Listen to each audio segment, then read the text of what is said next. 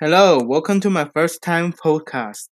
Today I'm going to talk about a video game that is called Dying Light. I'm going to talk about why it's so fun to play that game. First thing first, that game has a great storyline. What is Dying Light? Dying Light is an action survival game presented in first person perspective.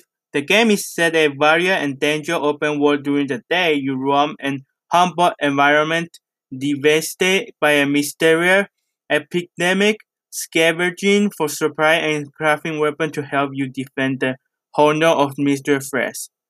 Taking the role of Kyle Crane, an undercover operation set into the quarantine city of Harran to recover an important file from a Roger police figure. He must decide on continuing his assignment mission or to help out the remaining survivors against the infected po- population. In the game, you have a lot of enemies.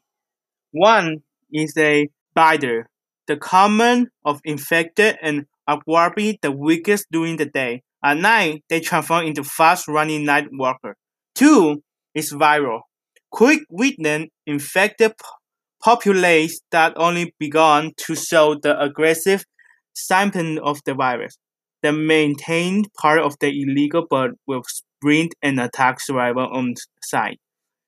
Three is Goon, a heavy enemy type that wields a large, heavy weapon which can use against survivors. The gameplay is set in a zombie apocalypse themed open world.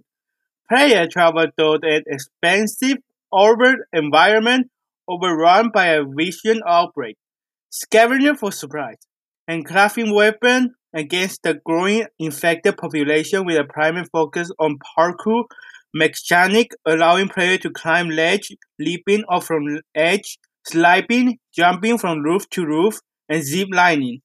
Parkour me- mechanic also apply on combat such as drop kick when engaging with combat.